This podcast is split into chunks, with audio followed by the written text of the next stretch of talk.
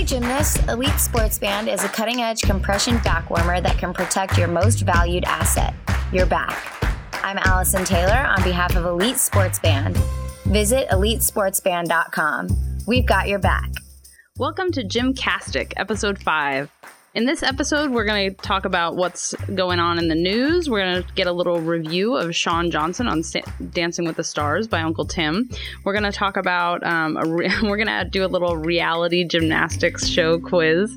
And we're also going to talk about cyberbullying in gymnastics. Um, you will have noticed that we have a new advertiser on the show. Um, you know, we'd love to bring you the show advertising free, but uh, podcasting is not free. We have to pay for our equipment, our server. Um, and so we're really happy to have Elite Sports Bands um, on board to help us out with that. And I'm also super excited because, um, you know, I've grown up watching the rest of the world use this product. It's never been available in the United States. So I'm super happy that it's finally here and we can help tell people about this product. I take the integrity of the show very seriously. And so I want you guys to know that um, we recorded our interview with Allison Taylor uh, well before Elite Sports Band became a sponsor. I actually thought about um, whether or not I should have um, the advertising start on this episode where she's interviewed, but I actually think that it's great that she's um, a spokesperson for them. I think it's a great product and I stand behind it. So if you guys have any questions, feel free to email us. I know you will. And with that, let's start episode five. I'm your host, Jessica O'Beirne from masters-gymnastics.com, and I'm joined by my fabulous co-hosts, Blythe Lawrence from the Gymnastics Examiner, Spanny Tampson from Spanny's Big Fake Smile, Uncle Tim from Uncle Tim Talks Men's Gym. So we're gonna do um, a little special segment right now with Dvora Meyers. Um, we have tried to get her. we tried to do shows with her like twice now. Once the computer decided to break, and the second time I totally screwed up the schedule. So um, we really love Dvora, and we love having her on the show. And I think that she's one of the great like uh, writers in gymnastics right now. Like there's some people who are just reporters, and some people who are journalists, but um, Dvora is one of the few people out there who's really writing about the sport and really getting like in depth um, articles out there um, in big publications. Um, so I want to give her um, a chance to contribute to the episodes since we've had all these debacles get in the way. So um, first, we're going to get into um, talk a minute about men's gymnastics. We had that conversation last week about what. So, Dvora, what do you think can be done in men's gymnastics to make it more popular, and why do you think it's not more popular? I guess I'm going to start with why I think it's not more popular. I remember when I interviewed Miss Val, she pointed out uh, we were discussing the appeal of Olga Korbut back in 1972, and she said something that you know seems like common sense that it's only natural to be attracted to to things that are young. And if you look across our media, from actresses to models to obviously athletes and especially female gymnasts. They're all quite young. I can't scientifically pinpoint why gymnastics with young female athletes is so much more popular than the men's side of the sport, but if I had to take a wild guess, I would say it's almost like unexpected when you look at a really strong buff guy and then he does really cool things, you know, flips and twists and does these straight parts. It's exciting, but almost expected. That's kind of almost what you were expecting. The visuals make you expect it. And I think when you look at these small, you know, younger women who are doing all these feats of daring, I think it's just, we expect one thing from people who are young and smaller and then completely comes does 180. Obviously we now know and conditioned to know that. Also, I think there, and I've written about this. I mean, I spend a lot of time thinking about it because I really, really, though I do not know, understand men's gymnastics as much as I understand women's, I really, really enjoy watching it. I think also the men, not only do you expect um, them to be able to do kind of these wonderful things because of their, you know, muscular appearance, they're also fully adult when you, when you first meet them. Right? They might be young, they might be 19, 20, 21, but they look like adults. And so you don't get to kind of get to watch them transition. I think it's a thing that we enjoy watching also about child stars, like to see kind of watch them grow up. And I think you get that with female gymnasts. And what can men's gymnastics do to um, become more popular?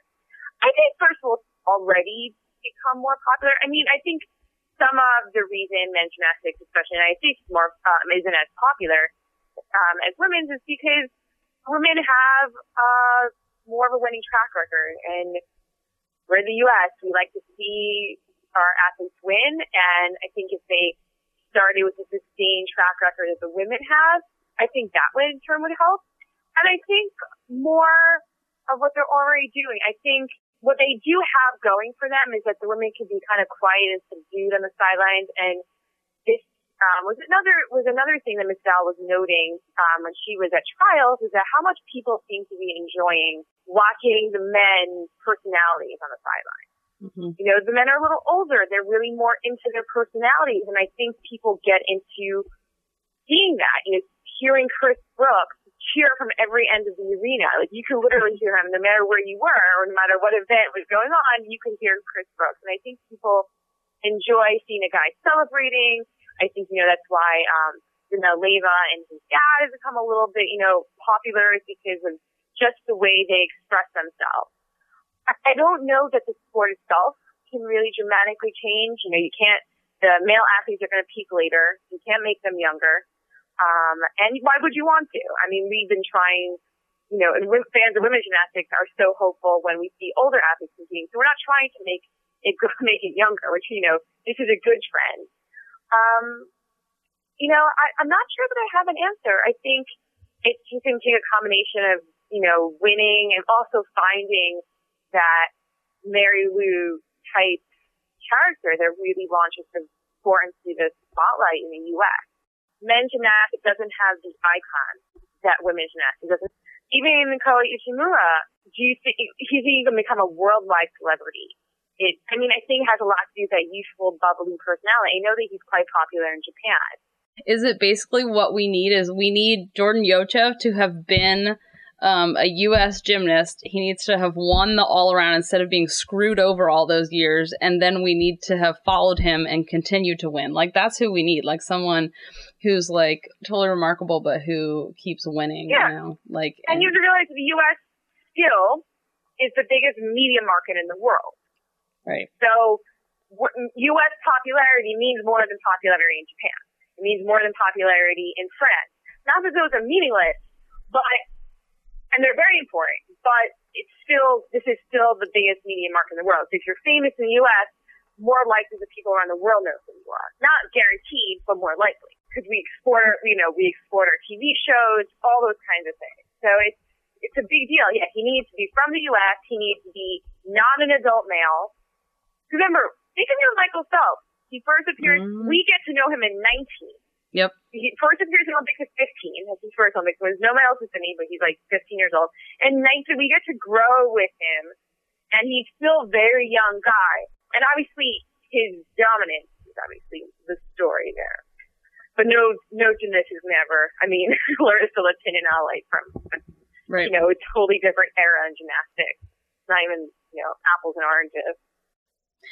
Later in this episode, we're going to tackle the topic of cyberbullying in gymnastics. And when I first brought this up, I kind of wondered if I was using the right term. So when I talked to this and brought it up to um, Dvora, she had some opinions on whether or not that was the right term to use or not. And um, so, what do you think? Is that like with, what happened to Allison Taylor, who's going to be a guest later on the show? Um, do you think that's a correct term to use? Whether or not what Allison Taylor experienced with bullying, and I'm by no means an expert. People who have said nasty things are obviously just going to say something like, well, you know, we're entitled to our opinion. But, and yeah, you are.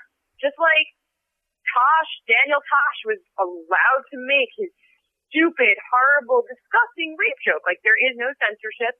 Go ahead, say whatever you want about these girls. But also realize that you, you know, that your words have repercussions, your words have consequences, and no one is taking your right away to say them. But the gymnasts often read it and they react negatively to it. So you can't just put nasty things out there and not think about the consequences of them. But you know, you have to be willing to hear people's responses to what you say. My problem is I'm just using it's a very bad parallel because obviously a huge difference between saying that someone should give up their scholarship, you know, and saying, making a rape joke But a lot of the, like, you know, a lot of what came back was like all these comics like jumping to his defense and people saying, you know, I'm entitled to make jokes and say whatever I want. So yes, but you are not immune to criticism if you do. So Allison Taylor can get on the air and say that what she thought happened was cyberbullying. This is how she made her feel. And you can't close your ears. I mean, you can. You can do whatever you want. You are an anonymous internet, internet commenter. No one is going to find you. But don't get super sensitive when after you spend hours criticizing someone, they don't have wonderful things to say about you either. Right. That's it. That's my spiel. okay. Dvora, I want to thank you so much for um, coming on and doing this do over, do over, and hopefully uh, someday our schedules will align so we can all have you, we can have you on the show regularly. Um, can you remind people where they can find you and where where your work is published? So my website is unorthodoxgymnastics.com. It's you know it's really hit or miss for the gymnastics fan. Sometimes there's stuff about gymnastics, and sometimes there's stuff about Judaism, and sometimes there's just stuff about things that I found interesting on the internet. It's really a personal blog in the truest sense of the word, but some people seem to enjoy it. You know, in other places my work appears, it's Deadspin, Jezebel, Slate, the New York Post. Basically, I'm a writer for hire, so anyone who lets me write something, that's where I write. Okay. And where can people buy your book? My book is available on Amazon. You can search. So my book is called Heresy and the High Beam: Confessions of an Unbalanced Jewess. It's really when I was inspired to write it by Nick Hornby's Fever Pitch because it's really a memoir of being a fan, not being a great gymnast. I think most of us out there who watch a sport may have done a little, you know, done a little gymnastics or done some more gymnastics most of us were not Olympians, but we truly love this sport, and it's really like a memoir about like how the sport impacted my life, and it has a lot to do with religion because I grew up pretty religious, and you can find it on Amazon. It's a digital book, but don't worry if you don't have a Kindle because you can download. They have like a bunch of apps. You can there's an app for your iPhone, there's a cloud reading app, there's an app for like a million different devices. And the really reason I'm saying this is because a lot of my friends have been my good friends like two months after it came out, we're like, how do I get this book? I don't have a Kindle. So I just wanted to throw that out there. You can get it even if you don't have a Kindle. Perfect. All right. Thanks so much, Dvora, and we'll catch you next time, hopefully. So, Blythe, tell us what's going on in the news what we're seeing this week is the second annual Mexican Open. Um, we will have several people who did compete in the Olympics in London, including Dan Purvis of Great Britain, and several people who probably should have competed in the Olympics, including Anna Dementieva of Russia. Um, from the United States, we will also have Brenna Dowell um, from Gage and Donnell Whittenberg, who is a very exciting young gymnast from the East Coast. He is actually the junior national champion in the 16 to 18 age group category, and he is heading to Ohio State this year, and he is an incredible guy, um, powerhouse gymnast, and has a lot of finesse, especially for his age, and big skills too. So that should be very exciting to watch. On the international front, um, we're reading that the girls from Romania are starting to use grips on bars now at all levels, and we saw that a little bit at the Junior European Championships this year. Um, almost all of the Romanians had grips then, and it really did seem to improve their bar work. We know that it improves their training time as well. They used to not be able to train very much on bars because they would be ripping their hands open um, before the competition, and so they they just wouldn't do very much. But now with grips, it's going to totally revolutionize their system. Uh, they also have a promising young coach um, who is working with the juniors. Uh, he's very highly educated and striving to give them a lot of motivation. And it was great to see him interacting with them as well. So things look uh, rosier on the Romanian side, I think you could say. Uh, in the Great Britain Gymnastics magazine, um, there is an update on Svetlana Khorkina, uh, and she's always a fascinating personality and great to read about. And so I definitely suggest checking that out. Uh, over on the U.S. tour front, uh, we hear from Jonathan Horton that he had a bit of an incident on rings. And if you haven't seen the tour, um, the guys do rings about three quarters of the way through the show, and they're doing rings pretty high up. They get suspended 15, 20, 25 feet in the air. And he had a little bit of a malfunction with a grip. And we'll be asking him about that when we interview him shortly for uh, another podcast. So uh, stay tuned to hear about that. Um, elsewhere, Jessica, what have you been hearing? Well, Um, I don't know if you guys saw this week that there is a cheerleader who broke the Guinness World Record for back handsprings, and she did 35, which you know it's fine, it's impressive, 35 on grass, and she did it with her legs together, and you know her form was not that bad. But as we know, and thank you all of you cheerleaders who out there, we appreciate what you do. Um, but honestly, this has to be a uh, gymnast who um, who ha- holds this record. I mean, 35 is really not that many. Let's be honest. Um, and uh, so I know a few elite gymnasts are, are have already seen this and are planning to contact the uh, Guinness people to change this record and set it straight, put it back firmly in the hands of gymnasts. So I'm very pleased about that because really it needs to be held by a gymnast. Um, and then also I um I watched the video of uh, have you guys seen there's a video out there of um Chusovitina uh out she's is she 38 or 37 now?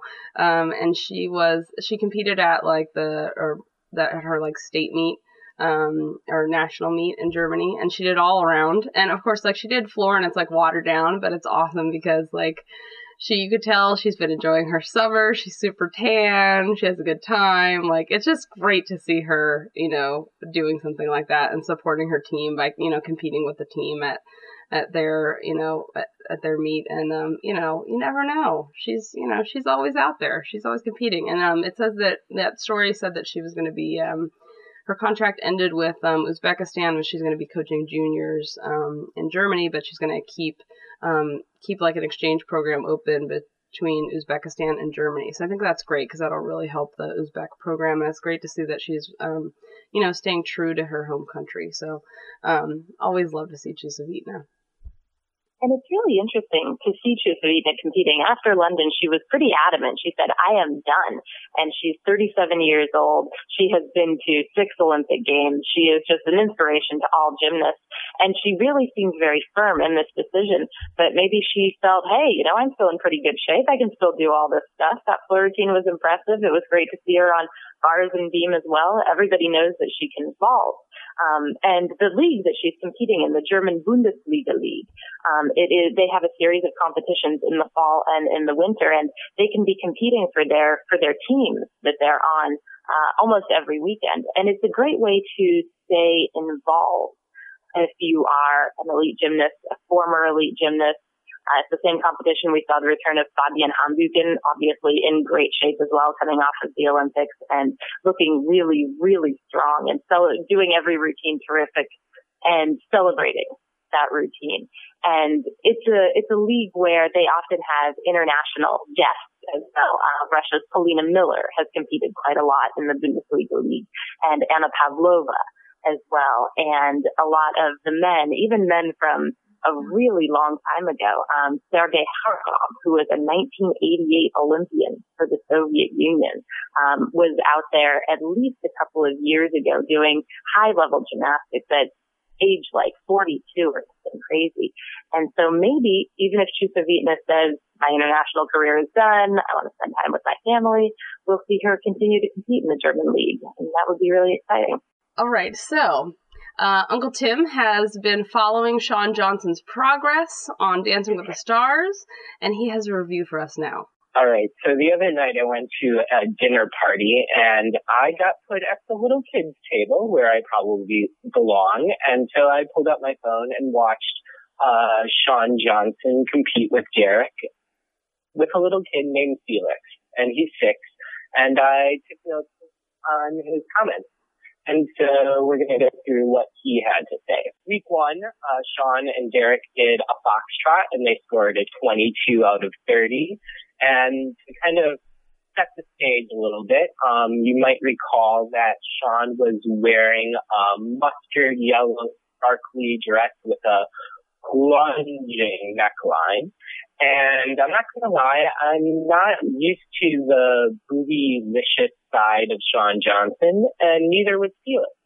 His first remark was, I think I can see her boobies.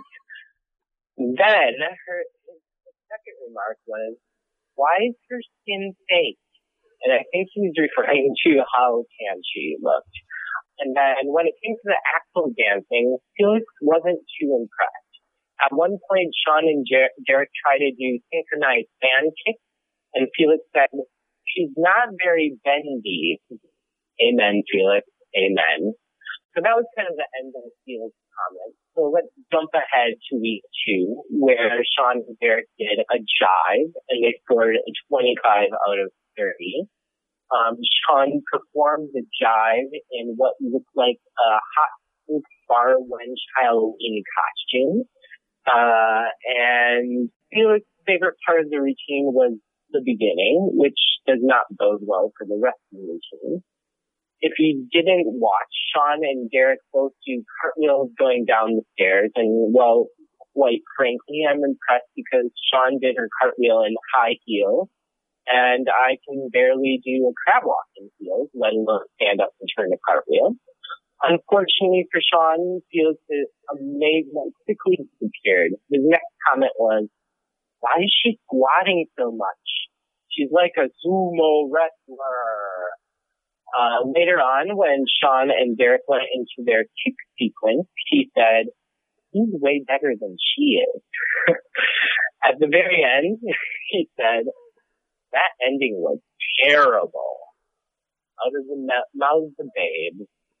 Finally, week three, the quick step, which was supposedly the best dance of the entire Dance with the Stars sequence out of 15 seasons. Shawn scored a 26.5. And I'm not sure if you saw their routine, but Shawn opens with front tuck and Derek, Derek does, uh, tough fish granny. And I'm not gonna lie, if springboard were an event, I think that Derek would have a higher difficulty score with the barani because it has a half twist. Anyway, Felix loves the opening. He also loved when Shawn did a backflip over Derek. But shortly afterwards, Shawn did a straddle jump, and Felix said, she can't jump very high, can she, Uncle Tim? Sorry, Shawn, This is what a six-year-old said. Uh, and at the very end, when Shawn and Derek jump off the stairs, Felix asked, asked me, did Shawn just die? and I'm a terrible human being. And I said yes. and Felix ran into the room, living room yelling, Shawn Johnson just died. And he said, I'm going to need some alone time now. Then I had explained to him that I'm a terrible human being. And once he got over that, I asked him who he would like to see on Dancing with the Stars. He said, me, Iron Man, and Big Bird, which I thought was apropos given recent political de- developments in the United States. Anyway, my question for you guys is, who would you like to see on Dancing with the Stars, or what would you like to see changed about Dancing with the Stars? What are your thoughts? I would like to see Jonathan Horton on Dancing with the Stars. I don't exactly know why. You know, he's so he's so short, um, but I think that he could be quite graceful. And I would like to see how that storyline would play out on television. Okay. And he's also done some YouTube videos, I believe, of dancing. So, uh, Spanny?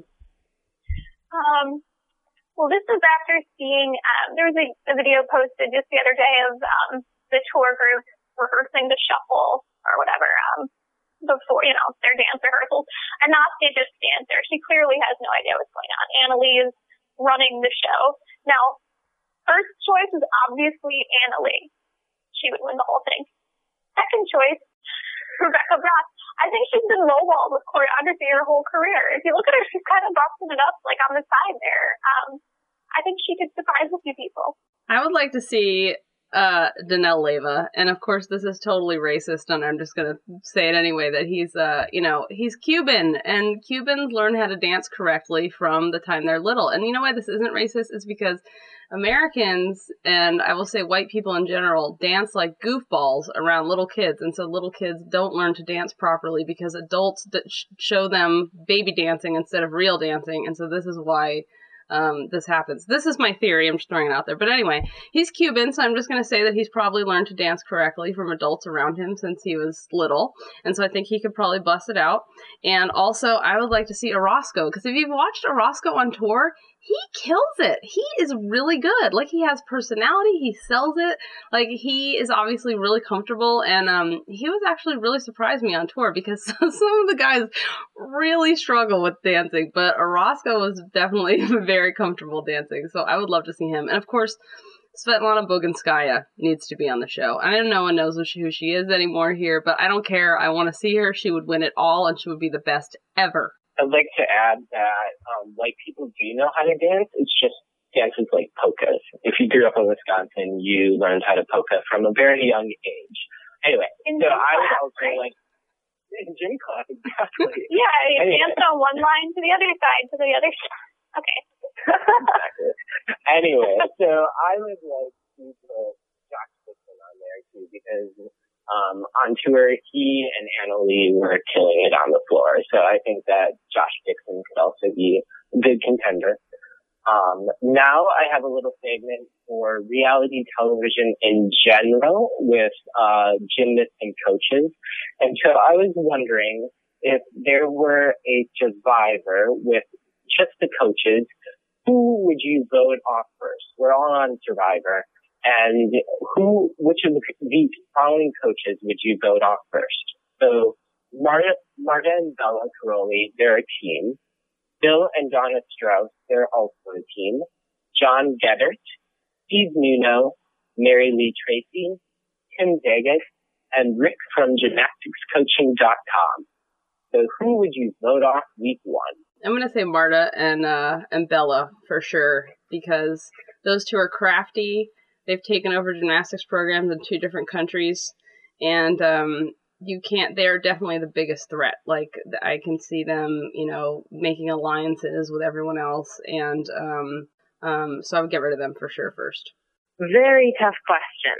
I think that there are a couple of very dangerous silent assassins, if you will, amongst that group.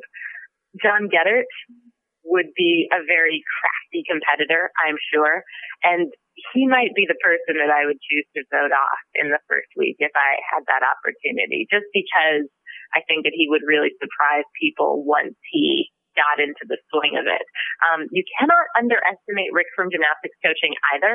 Uh, not many people may know this about Rick, but he is a very, very avid hiker and in phenomenal shape. And so Rick would be very dangerous as well. But I'm also tempted to agree with you that Bela and Marta absolutely could not be trusted and they might have to go early. My initial opinion is that Bill would be the weak one. He would bring everybody down. But then I remember there's Donna, and she's a mean one. I think if anybody's going to start like poisoning water supplies or stealing rations, it's going to be Donna. But nobody's going to think it's her because Bill is going to be crying and nobody's going to think it's them. I think that they need to go because they frighten me. And I'm gonna go with Steve Nuno just because of his personality. I, if I'm gonna be in the middle of the wilderness with someone, I need to be able to get along with these people. And Steve Nuno, he would just be, you'd be chopping wood and he'd be sitting there bleeding like a dying lamb going, right? And it would just be too much and you'd be chopping the wood and be like, that's the one! One more time! One more time! And I just cannot handle that. So, alright, our next game is Philipp Boy is our bachelor and the contestants are Alicia Sacramone, Svetlana Khorkina, Beth Tweddle, Suzanne Yaklin, Catalina Ponor, uh, Vanessa Ferrari, and Laura Myers, who would end up with Philipp Boy. I'm gonna say Suzanne because she's got a lot of titles.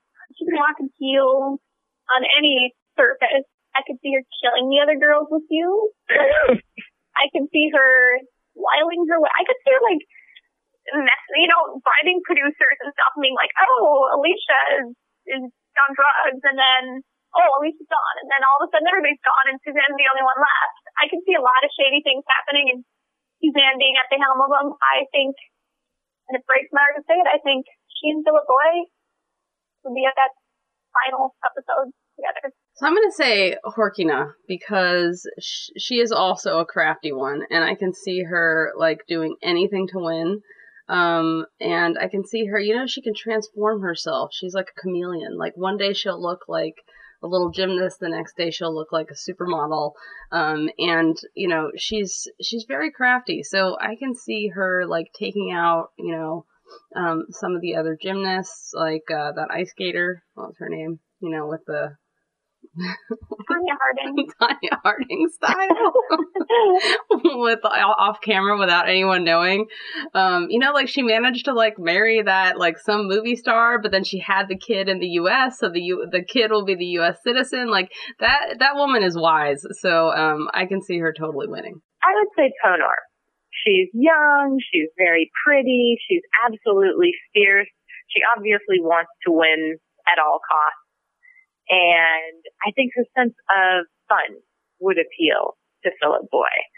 So for all those reasons, Ponor. That there would probably have to be some stiletto fights and things like that to, to beat off Jacqueline and Khorkina.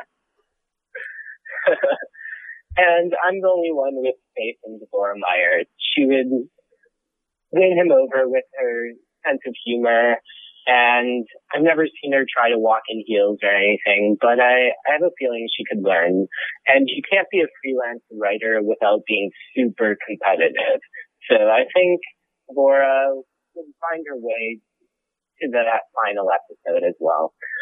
Our final uh, game show is Ninja Warrior, and uh, several gymnasts have appeared on this show and actually haven't done too well.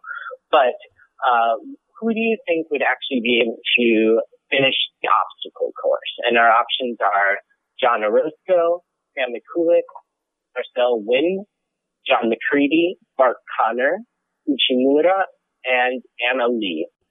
I would say John Macready. The man has incredible tumbling skills, even though he's not doing too much of it now.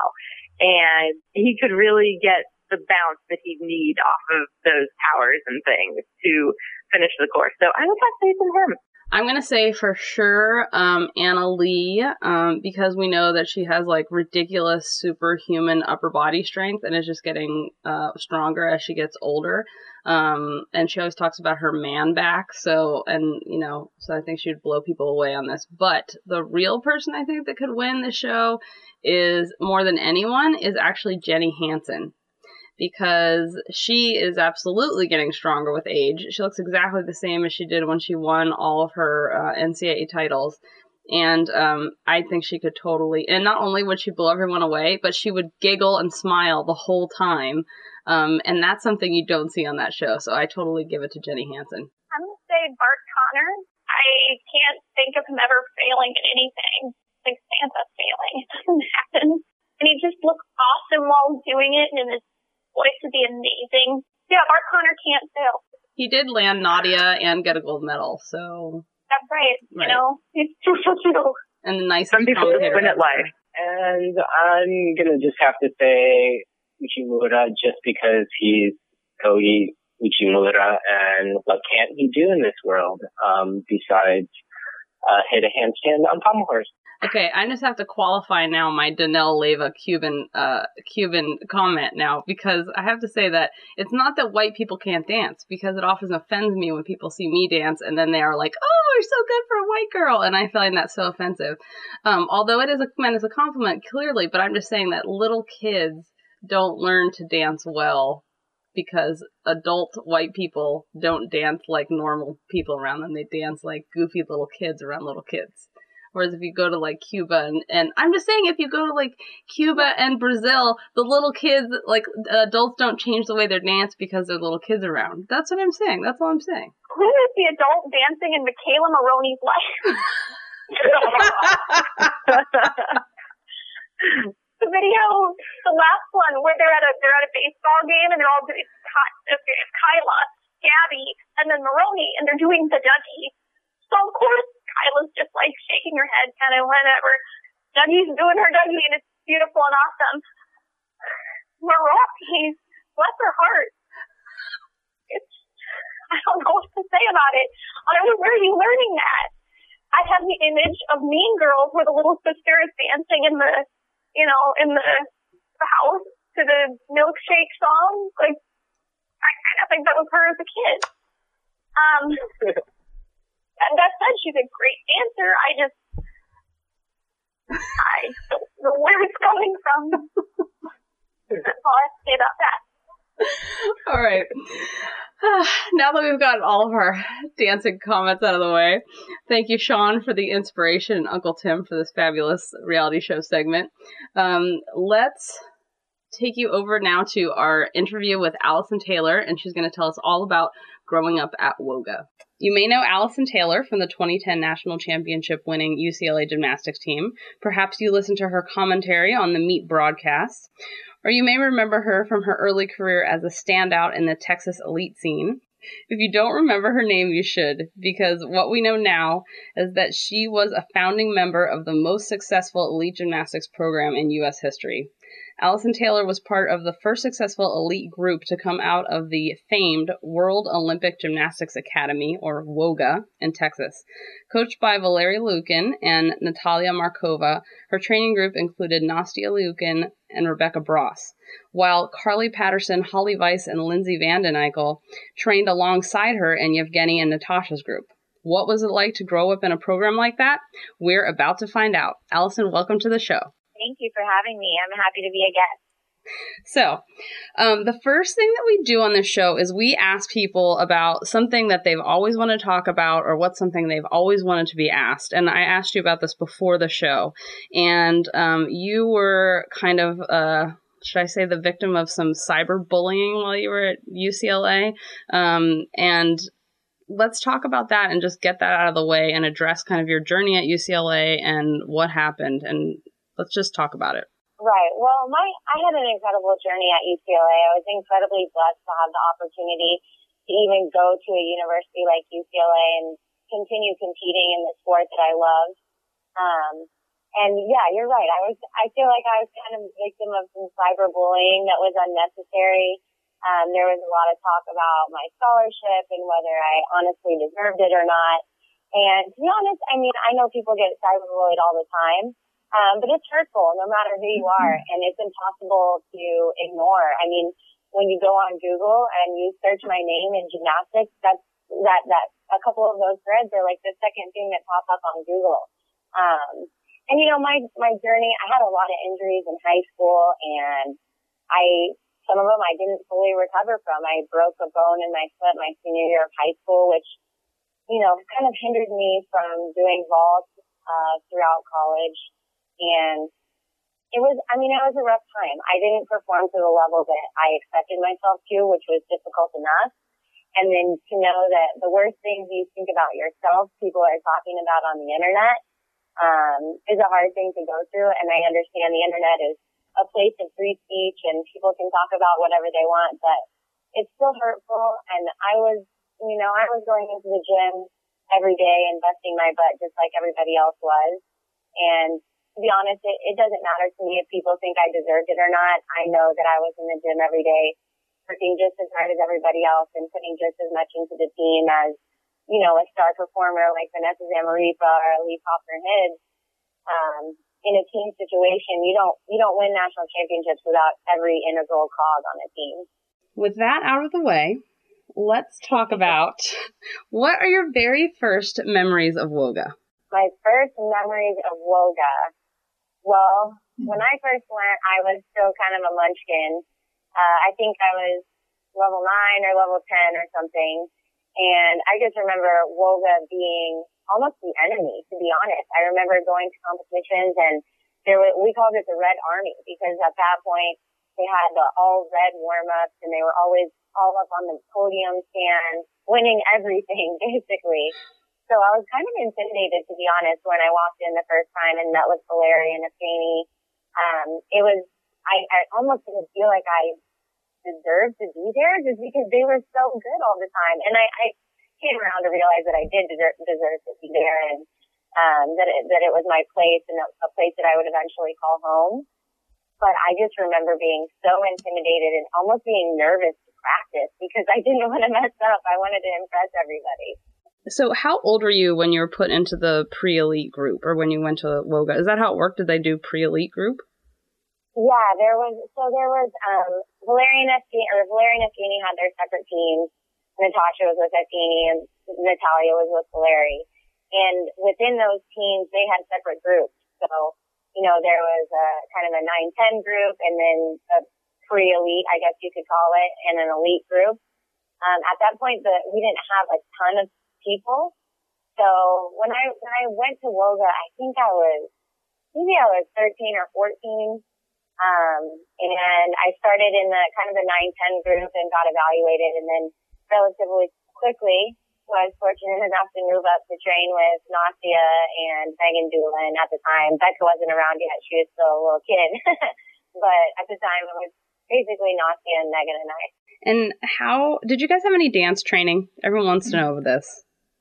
Yes, we actually did. We did ballet twice a week um, with Natalia. She had a full ballet program mapped out. We did it. It was probably a 45 minute routine with about half the time spent at a ballet bar in front of a mirror and half the time kind of out on the floor with choreographed ballet exercises with walkovers and leaps and that kind of stuff. So it wasn't just strictly your your ballet training, but she also integrated gymnastics training into it as well, which is why I think it was so beneficial for most of us. And this is why you don't have horrible wrists. So. that is why I don't have the horrible flippy wrist that so many people have. Yes, I credit that to Natalia and ballet training because she, uh, it was a pretty intense training. If she got too upset with you or if you weren't doing what she wanted, you were out for the day and you, you had to go stretch or do conditioning while everybody else finished. She was pretty intense about it. Damn. So not a lot of people know about her. Like, tell us about her. She is fantastic. She's very soft spoken.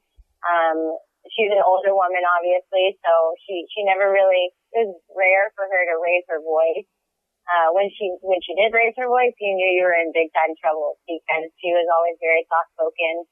Um, most of the time, I kind of looked at her as more of the motherly figure because she, you know, she did balancing and mostly floor exercise.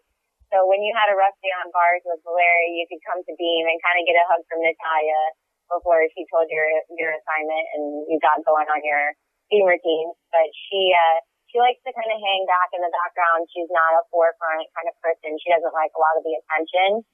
Um, but I, I mean, I loved her. I was never the best athlete at Beam, as most of you probably know, but she was great and patient and helped me just about as much as she could. You know, it seems like Woga has really good fundamentals, um, except obviously some people have forgotten the fundamentals about their wrists, but we won't go into that. um, so, um, so, so it seems like you guys really do. And did you guys work on that like every time? How was that emphasized? Right. Basics was a huge part of our everyday training. Um, on every event, and not even on the events, but just simply holding handstands and doing pirouettes and doing work on the floor bars.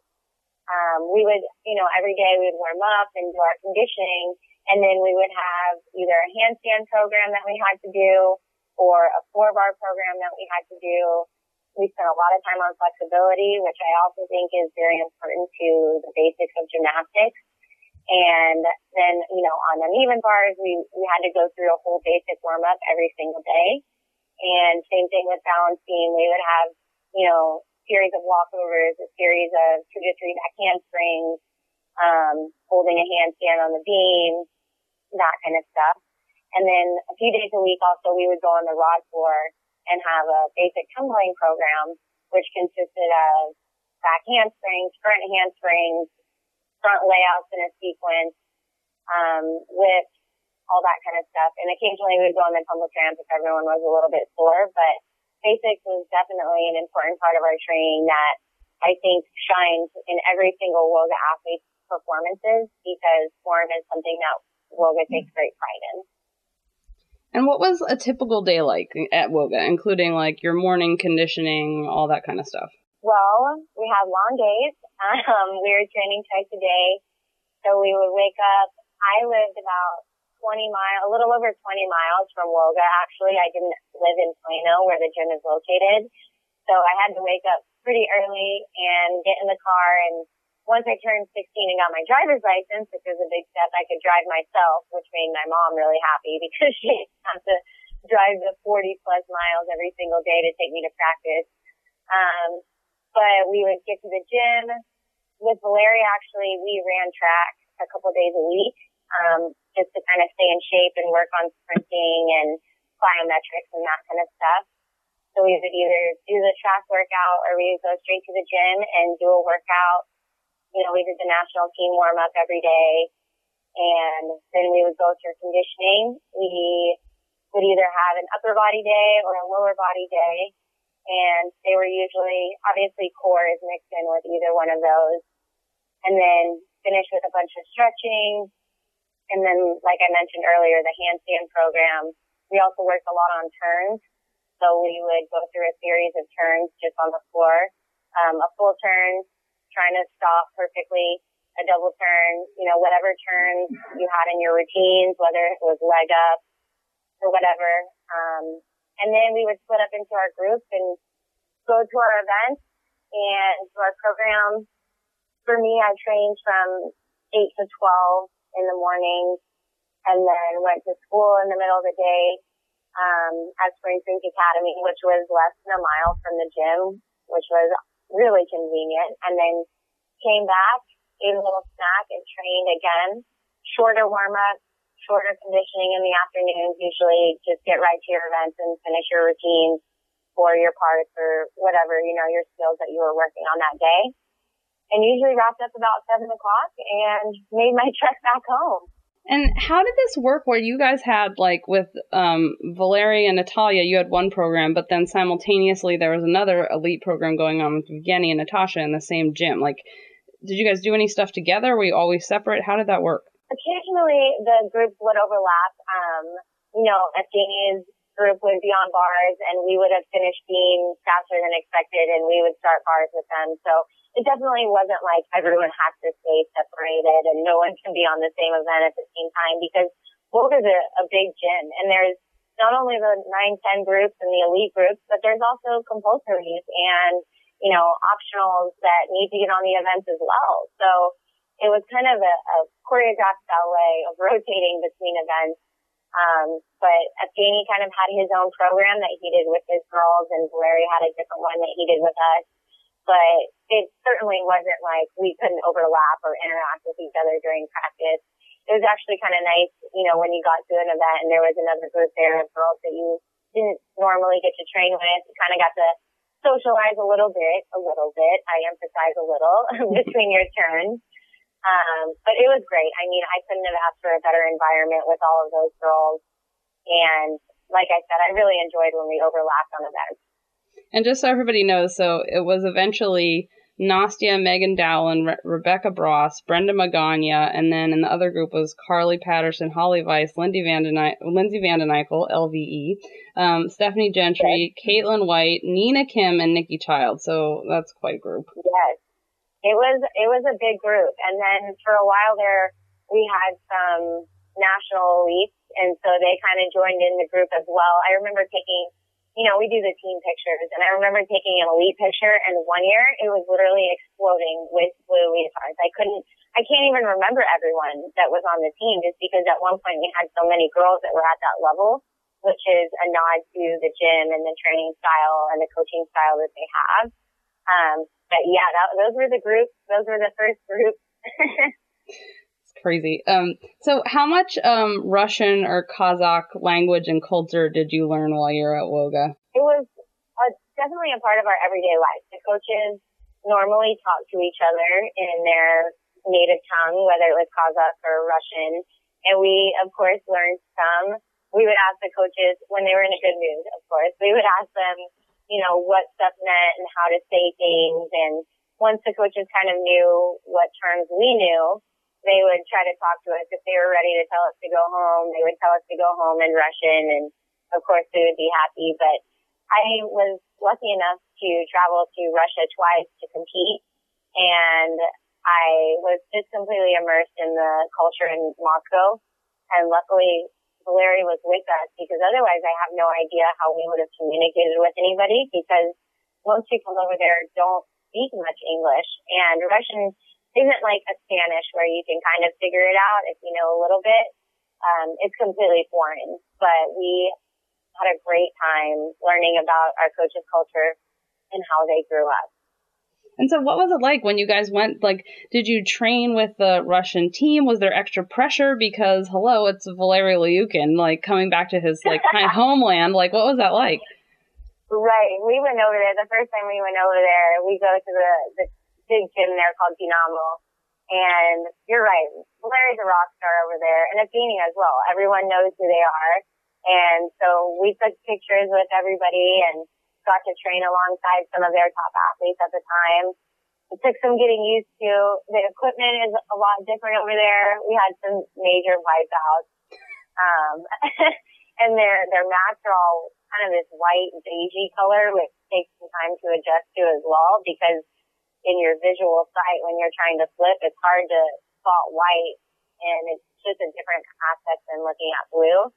But we had a great time and I really enjoyed the experience and Larry was a rock star. Everyone knew who he was, which is pretty cool. We, we kind of thought to ourselves, oh, wow, he is a big deal. You know, this is pretty cool. Allison, your generation at WOGA is very well known for how they comported themselves at national and international competitions, but I was hoping you could tell us a little bit about the individual personalities um, of your generation at WOGA. Who was the class clown? Who was the serious one? Who was the messy roommate when you traveled? well, let's see. Um, the person that comes to mind for some reason is Steph Gentry she was very, she was kind of introverted, but as we got older, I think she kind of found her personality and every once in a while at the chalk bucket, she would say something so funny and you just kind of looked over at her and thought to yourself, where did that come from? She's usually so quiet. Um, but, you know, Megan Doolin was kind of the older girl that was in my group. Nastia and I were basically the same age and God forbid I wasn't as talented as she was, but we kind of grew up together and, you know, we went to school together and spent 12 hours a day together. So Megan was kind of the girl that we looked up to. And Megan was always really funny and kind of tried to keep the group as lighthearted as she could. We were all busting our butts for so long every day and it's inevitable that you're going to have rough days. And it was nice to have someone that was older than Nastia and me really guide us through. Um, Nina Nina was hysterical. She is very artsy. She's very creative. She's actually doing makeup now for weddings and photo shoots and so forth. So she was always kind of hysterical and really creative. And Holly was relatively quiet. Lindsay, Lindsay, um, she got made fun of when she came to UCLA because she always wore her, her shorts really high, like her spandex shorts were always basically over her belly button. And I kind of started doing that too. And when I came to UCLA, I got made fun of it as well. So now everyone out here at UCLA thinks that all WOGA girls wear their shorts over their belly buttons, um, which is very strange. But yeah, I mean, we had a great group. It was really eccentric and everyone had their own personality.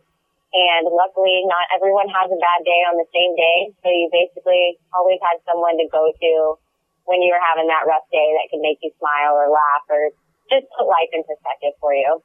It must have been a very special thing to be able to be in the gym as Nastia was preparing on her Olympic journey. And I know that Miss Val has given interviews about you being a very good friend to her during that time. Can you talk us through the experience about what it was like to watch that coming together in a relationship? Uh, between sure. Nastia and Valeri if that happened? Sure. Um, they were, they had an interesting relationship. You can imagine that, like I'm talking about with everything, there are good days and there are bad days. And I am just happy that I can be there as a friend to Nastia and help her through those bad days and vice versa. I, there were days that I wasn't on my game and Valeri was upset with me and she would be there to comfort me we spent time together outside of the gym and it was an incredible thing to watch her have her lifelong goal come to fruition. By the time she went to the Olympics, I had been through one year of college.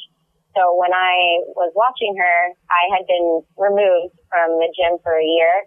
But when she was up on that podium, I had tears just running down my face and Ms. Val likes to say that part of that gold medal is mine, just because we spent so many years and so many long hours together training. And like I mentioned earlier, I was nowhere near as naturally gifted as Nastia. She's an incredible talent. Um, but I'm just glad that I could be there and help her through the process in my own little way. She had a million people helping her, but I'm glad I could provide the role of friend and teammate while we were training together. And other than Marie Fjordholm, who Valeri was coaching through the 2000 Olympic cycle, uh, yours was really the first generation at WOGA to have a lot of success and really gain that national attention. Uh, what do you think the coaches learned from your generation about how to coach? I think they learned a lot. I think that they understand that every athlete is a little bit different and every athlete has a different perspective on gymnastics and needs a different approach when they're being coached some people like when they get yelled at. That that fires them up and gets them going. Some people are really more sensitive about that kind of stuff. And I think with a group as big as ours of elite gymnasts that were training for at the highest level, that the coaches really realized that everyone has a different personality and for everyone to perform to their potential, they needed to be aware of the athlete's mindset and emotions and that way they could approach it much better and help the athlete as much as they could. And gymnastics is a sport that, of course, breeds a lot of injuries, and that certainly happened to almost everybody in your training group at one point or another. Um, but you all came back to handle it very well and to go on to the NCAA.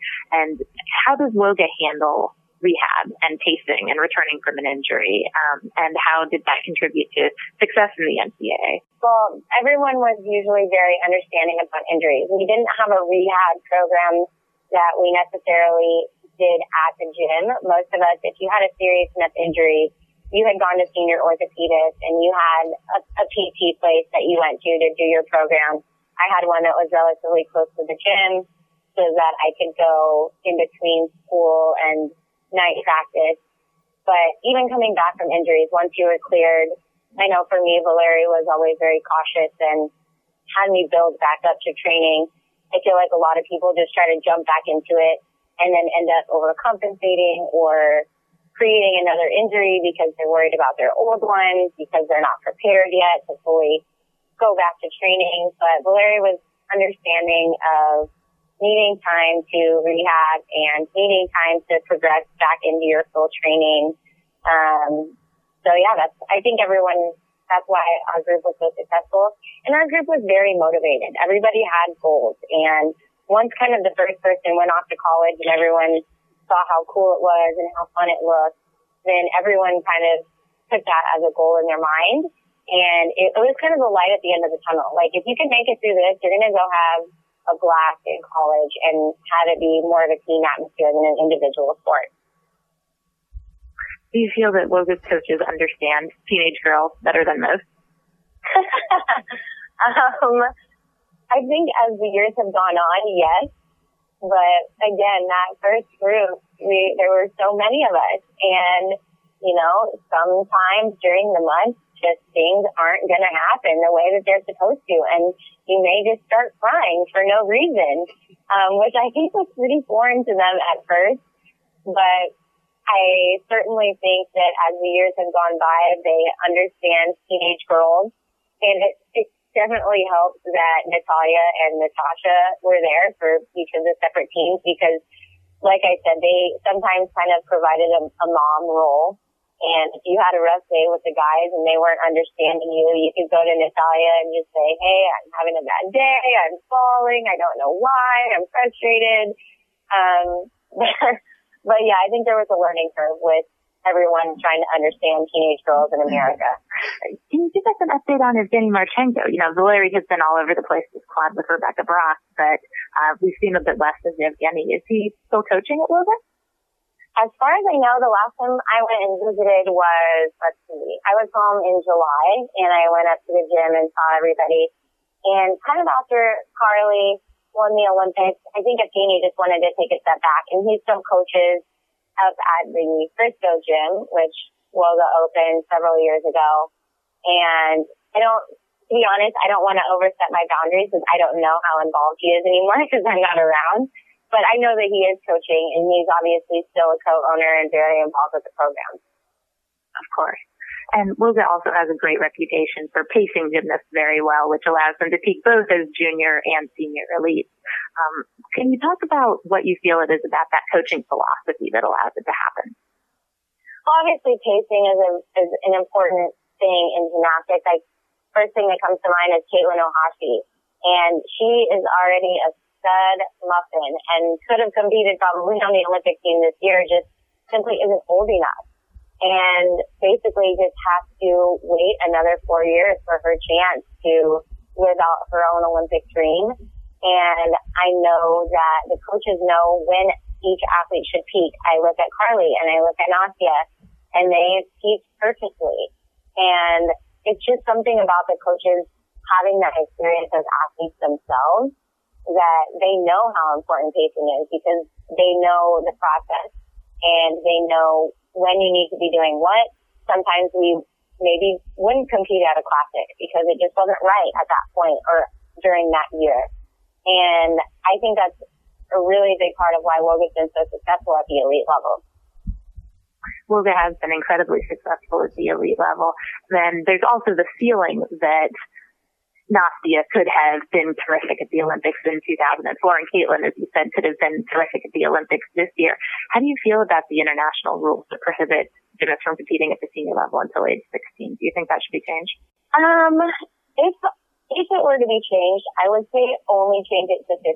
I am a big believer in young girls being able to be young girls and not pushing themselves further than necessary because there's just when you're young, you don't necessarily have the maturity level or the emotional capacity to be able to compete at that level. And some girls do, but I think it's kind of an, an anomaly, whereas most young girls are still 13 and 14 years old and trying to start high school and they don't know what's going on. So I appreciate the fact that the international rules try to preserve youthfulness as long as possible. And I think that that 15, 16 year old age range is where you're going to be at your best because you're big enough and strong enough to have power, but you haven't maybe fully hit puberty yet. So you're fully functional and able to flip as easily as you want. Um, but I, I think an age limit is necessary, but if they were to change it, I think maybe 15 would be about as low as I would want to go. My last question is sort of a tough question, and you are not under any obligation to answer it. Um, I was just remembering when Vanessa Atler went on starting over the reality TV show, um, she alleged that she was asked to skip meals when training at Woga um, when gearing up for the Olympic trials.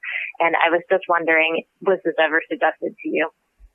No, certainly not. I actually remember one time I got really sick and I lost a bunch of weight just because I couldn't keep any food down and I came back to training and just had no, no power, couldn't do anything.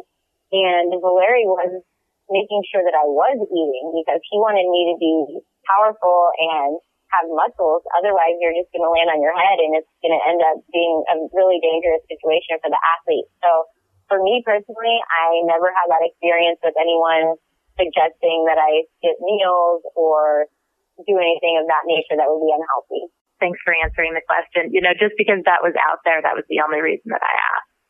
Oh no, certainly. I understand. That's, I mean, that's a big topic in gymnastics. It's all, always has been and always will be because of the frame of athletes in gymnastics. And most of them are naturally small and I'm not going to be stubborn and say that that never happens anywhere. But for, for me personally, in my experience, that wasn't the case.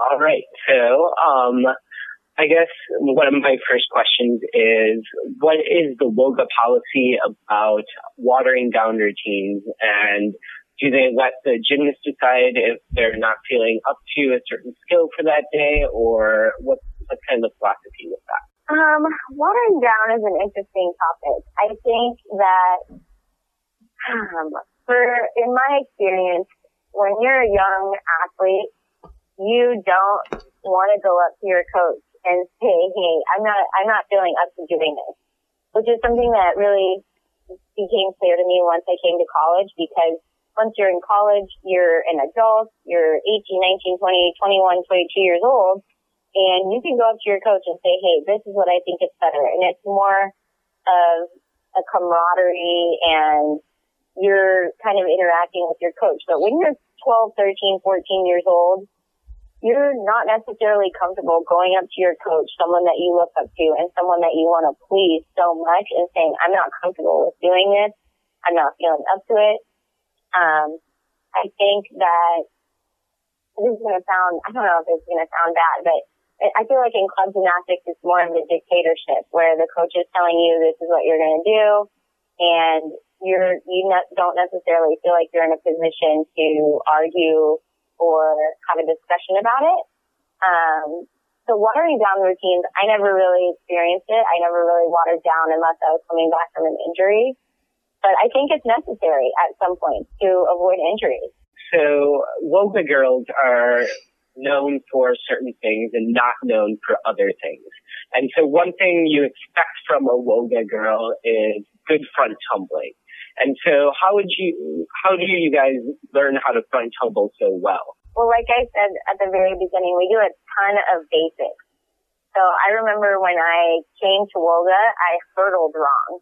And I didn't even know that I was hurdling wrong. But Valeri had a conniption fit my first day of training because I was hurdling basically off of the wrong leg.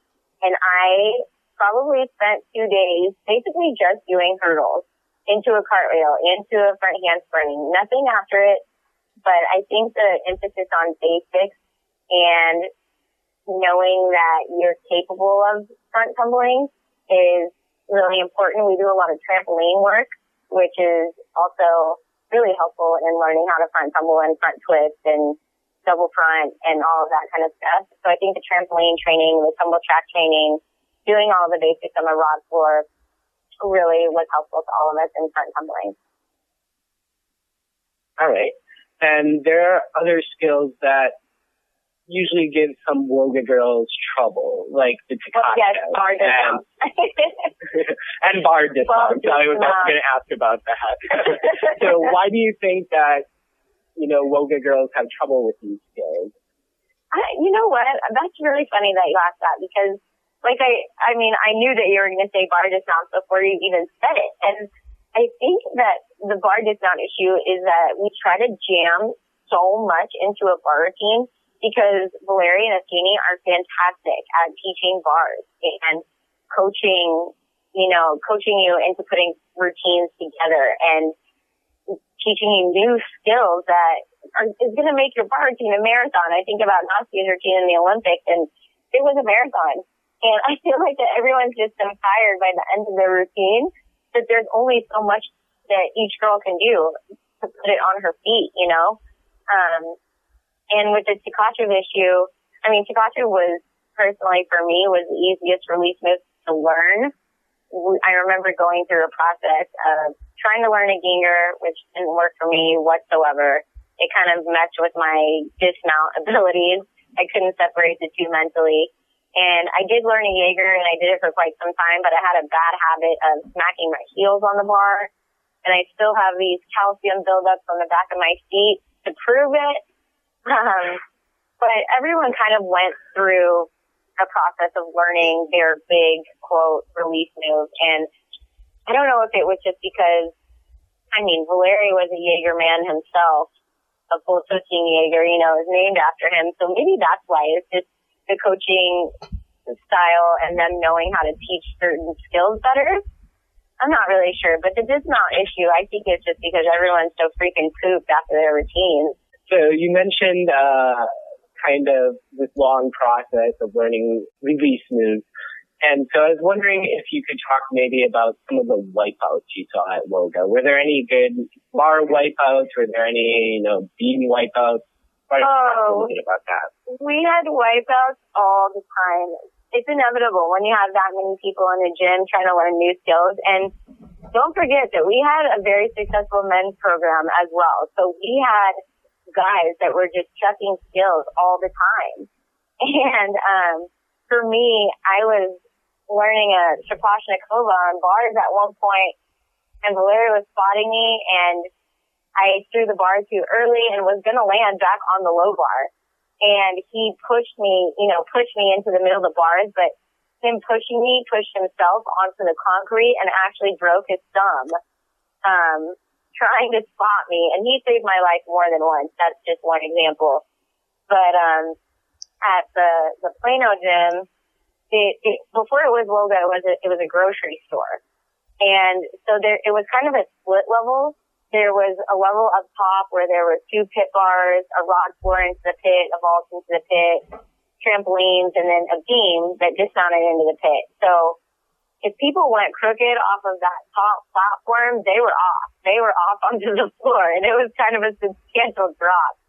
Um, and I mean, like I said, there were guys, and they are so powerful that they would fly off. The the floor was kind of next to the beam and so if they over rotated in out of their tumbling path, they may run into the beam that you're trying to do something on, which which caused some problems. Um, but yeah, I'm sure I could go on and on about wipeouts, but we had some really great ones. And I actually had a competition when we were in Moscow at Dynamo.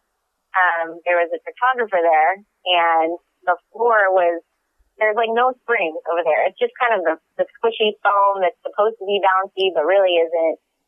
And one of our male athletes, Tim Gentry, Steph Gentry's brother, finished his floor routine with a, like a half in, half out and just had no bounce and basically landed on his face and got a rug burn all up on his face and the photographer caught it just as his feet were on the floor and his nose was about an inch from the floor. And that kind of became an infamous picture. Someone, I think, printed it and put it on his locker and it was a good time. We had, we had some good times with Wipeouts. So could you tell us something that we would be surprised to know about, uh, Valeri or Evgeny or Woga in general? Let's see. Well, um, Valeri does not like vodka, even though he's Russian. That is something that most people find really intriguing. Um, I don't know if that's appropriate to put on the air, but I threw it out there anyway. Um, let's see. I think it, most people think that it's like this really scary, hardcore, no one smiles, no one laughs kind of place. And the girls, everyone is basically like a family. I mean, when I go back to Woga, even now, I am greeted with hugs and everyone asking me how I am. And granted, a lot of the athletes I don't know anymore because I'm so far removed that these girls are like 10 years younger than I am. Um, but it's just, it's a really big family and everyone is really genuinely likes each other and is honest and loving. And I mean, I, I just, I couldn't say any more great things about it. It really formed who I am today, and I couldn't be more appreciative. So you mentioned that uh, you guys had fun and stuff, and there's this moment that's been captured on television that surprised gym fans. Um, so during the 2003 World, Carly infamously said, "Did she just fall?" Ah, that's too bad. So what did you think when you found that out? Oh my gosh. Well, that was Carly was still so young, and we were all still so young. I mean, any of us would have said it on TV without even thinking about it. Um, but when you listen to that clip, she's still got a really thick Louisiana accent, and she just sounds like this little Cajun girl, you know, complaining about someone falling. And it's still something that I talk about. I think not too long ago, I found that on YouTube because I was showing my boyfriend because it's so funny and I just put it on her wall on Facebook and she was just like, I can't even believe I did that. That's so embarrassing. But you have to, you have to be honest. It's, it was a great funny moment and gymnastics is so worried about, you know, always kind of being straight laced and politically correct and putting on a good face. So I think it was great that they act- actually captured a, a real honest moment. and speaking of Carly, um, her wedding's coming up. What can you tell us about her wedding and then also about other Woga girls' weddings? Well, it's that time of our life where everyone is getting married and having babies and growing up, which is really strange. I currently have Well, Nikki Childs is getting married today in Georgia. She is marrying a guy that she met at the University of Georgia.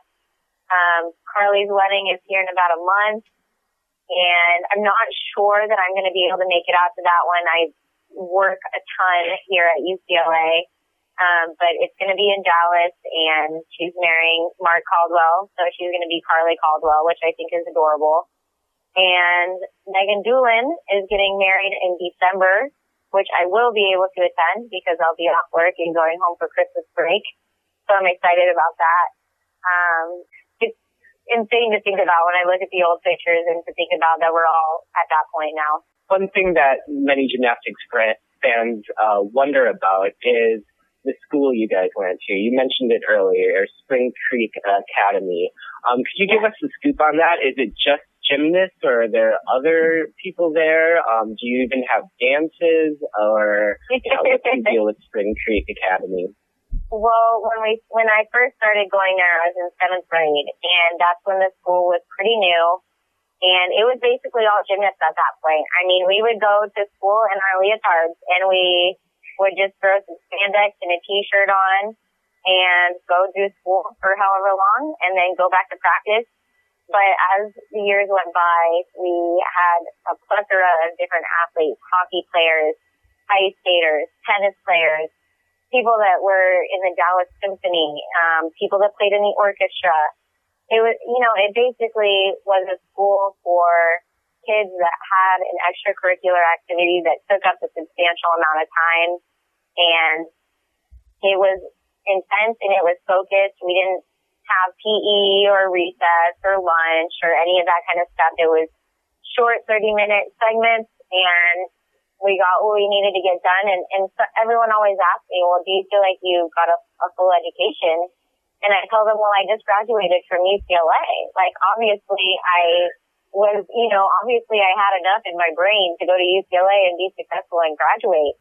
And that's just a, a tribute to the kind of people that go to that school because everyone's uh, focused on their sport or their music or whatever they're they're involved in, and which I mean means they're going to be disciplined in school and whatever they need to get done in the time they need to get it done.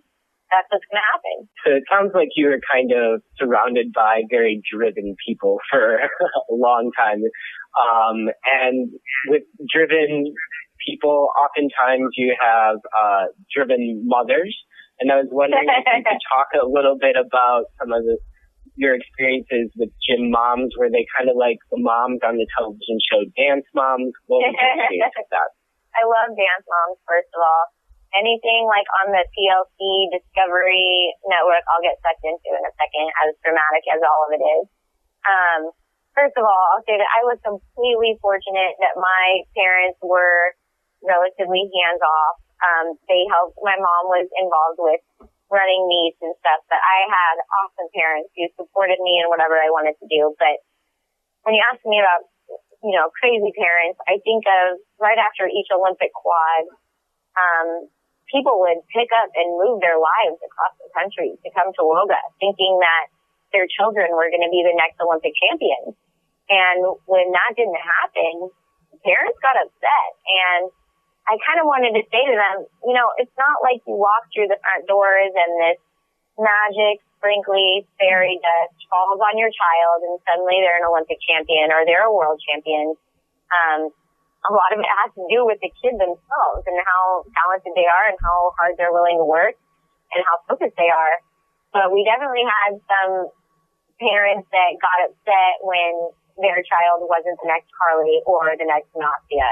So it was kind of like the stick it moment where the mother is like, but she's going to the Olympics. Oh, right? Oh yes. Like, oh yes. You're spot on. all right.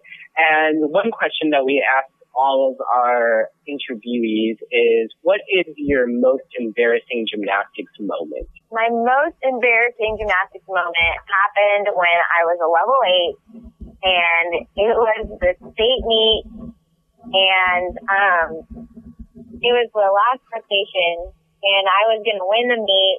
I stayed on the beam, which was huge for me, and I start my 14.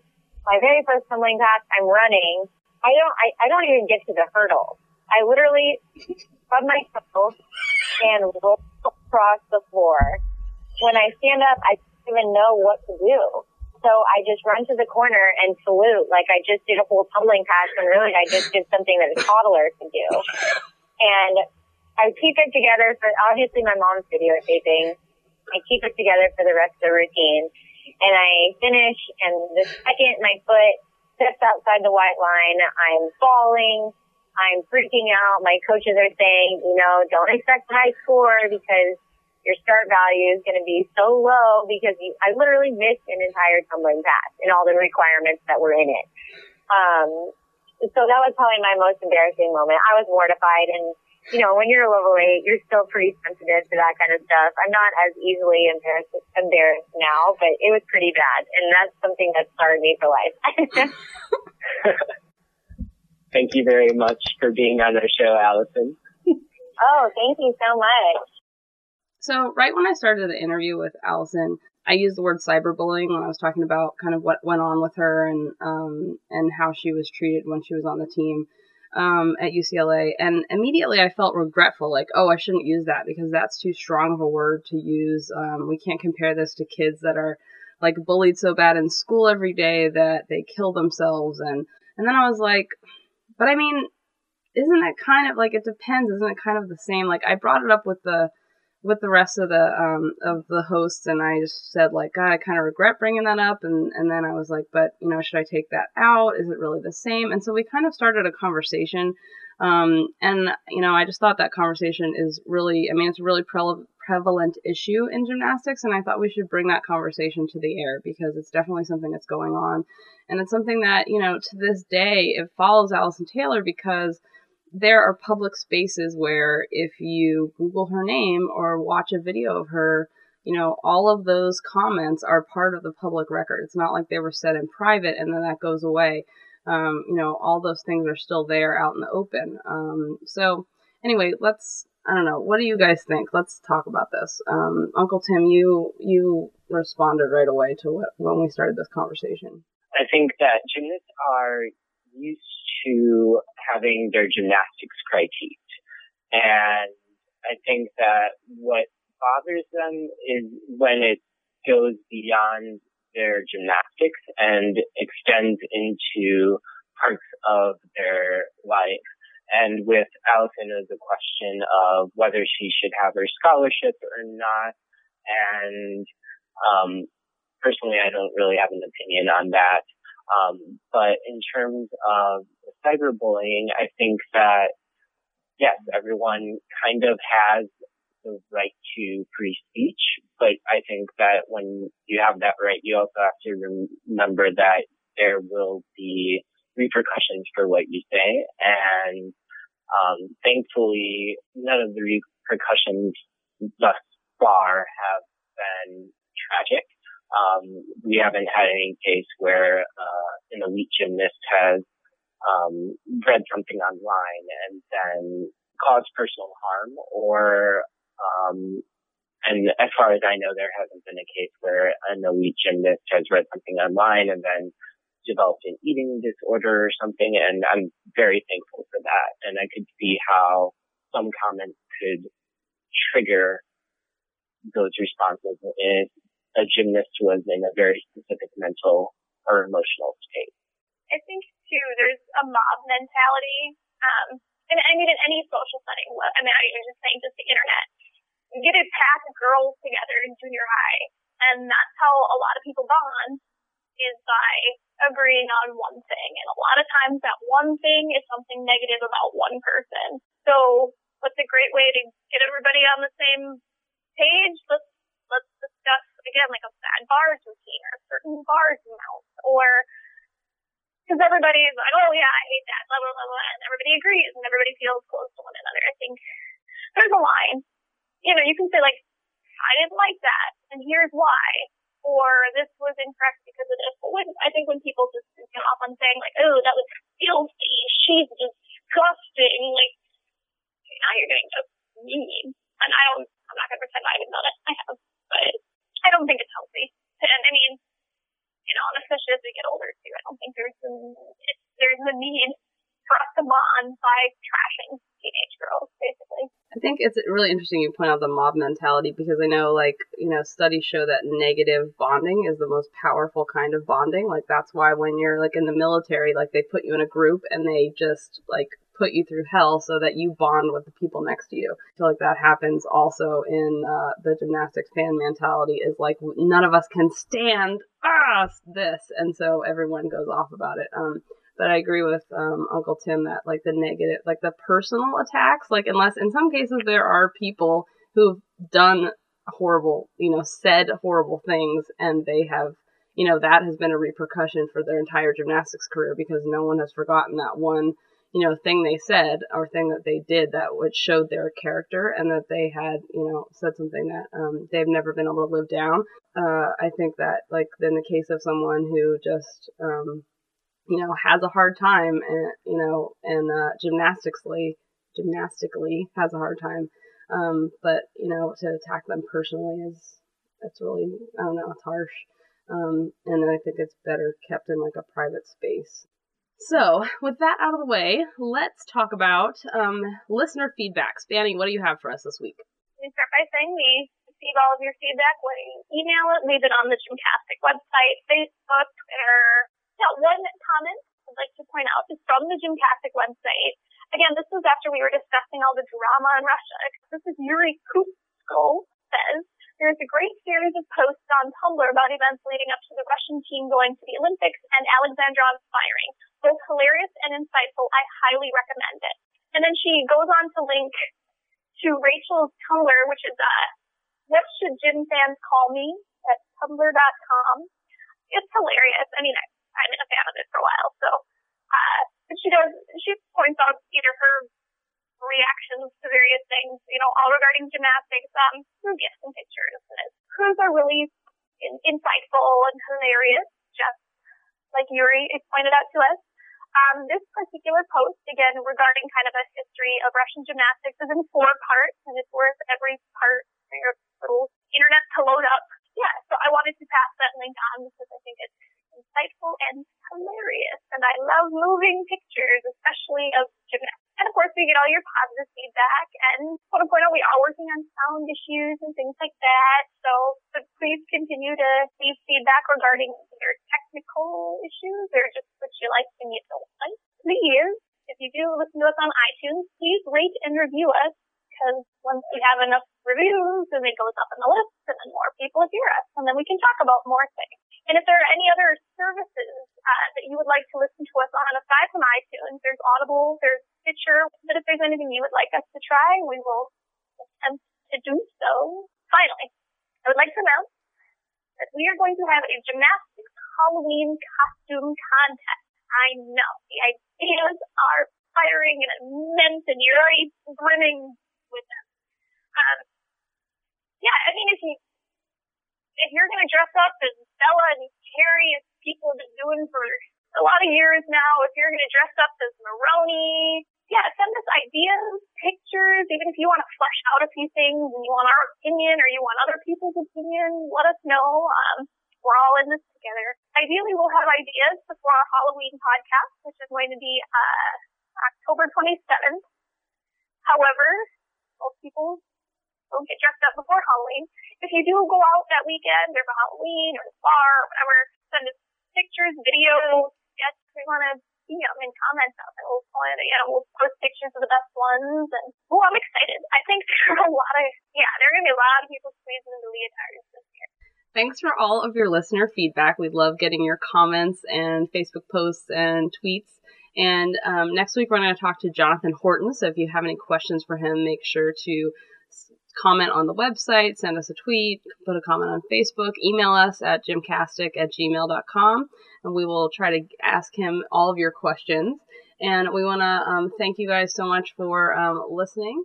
This episode is brought to you by Elite Sportz Band, elitesportzband.com. We've got your back. Visit elitesportzband.com, that's sports with a Z, and save $5 on your next purchase with the code GYMCAST. Until next week, I'm Jessica O'Beirne from masters-gymnastics.com. I'm Blythe Lawrence from the Gymnastics Examiner. Spanny Tampson from Spanny's Big Fake Smile. I'm Uncle Tim from Uncle Tim Talks Men's Gym. See you next week.